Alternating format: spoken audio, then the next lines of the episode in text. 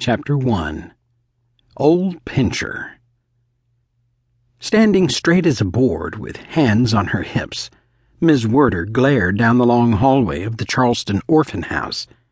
Squojo, you get up right this instant, Miss Werder hollered sternly. Don't make me come and drag you out of that bed.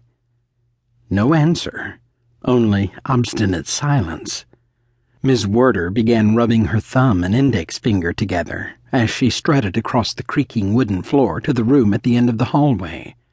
Stepping into the room, Miss Werder started to raise her voice again, but stopped short. Squojo was gone. A single candle was burning low with a flickering flame drowning in the melting wax. A piece of tattered paper with a crab's claw on it was lying atop a dingy pillow with a musty odor. A few words were scribbled on it. You've pulled on my ear for the last time. I'm on an exodus. Miss Werder had the look of a mad bull as she crumpled the note in her hands with an audible humph. Squojo's message was not lost on her. She had just taught the orphanage children about Moses leading the Israelites on an exodus out of Egypt into the Promised Land. Well, we shall see about that, Miss Werder said as she hurriedly made her way to the front office. Charging down the hallway, she startled a young girl who was moseying about.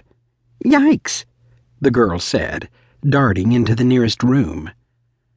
The children in the orphanage were afraid of Miss Werder, especially when she had that mad bull look.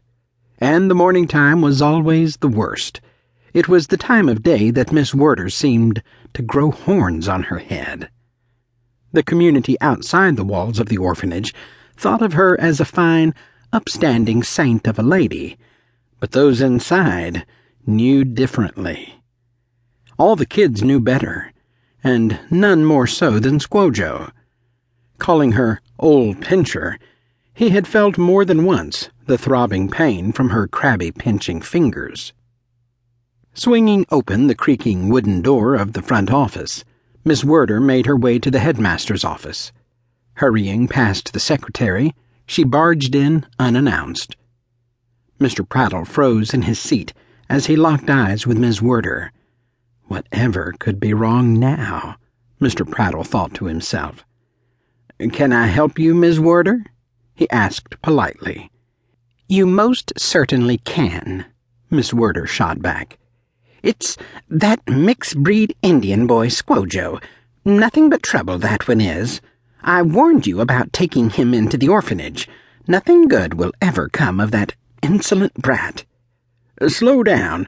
Uh, what has he done now that's got such a bee in your bonnet? Mr. Prattle asked, leaning back in his chair. He has gone on an exodus. An exodus? Whatever do you mean? Mr. Prattle asked, refraining from laughing. Well, here, read for yourself, Miss Werder barked as she tossed Squojo's note on Mr. Prattle's desk. Calmly picking up the crumpled note, he feigned a serious expression so as not to agitate Miss Werder. It would seem that Squojo has run away. Uh, he shouldn't be hard to locate. He is often in Mount Pleasant, down along Shem Creek fishing and crabbing. Send the color girl he is often seen with. What's her name? Who, Palmetta?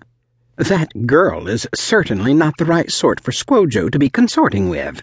She associates with that Gullah lady who dabbles in black magic. And that mocha skin, you know she has a white father. Sure would like to know which woodpile he came from. Brushing aside the snide comment, Mr. Prattle said, Send her anyway. You must be off your rocker. Miss Werder nipped back like a snapping turtle. Sending her after Squojo will only encourage his insolence. Those two together only invite trouble. And precisely why we should send her. Who better to appeal to his better sensibilities? Mr. Prattle said. If you insist. Miss Werder replied, rolling her beady eyes. I just don't think it's a good idea.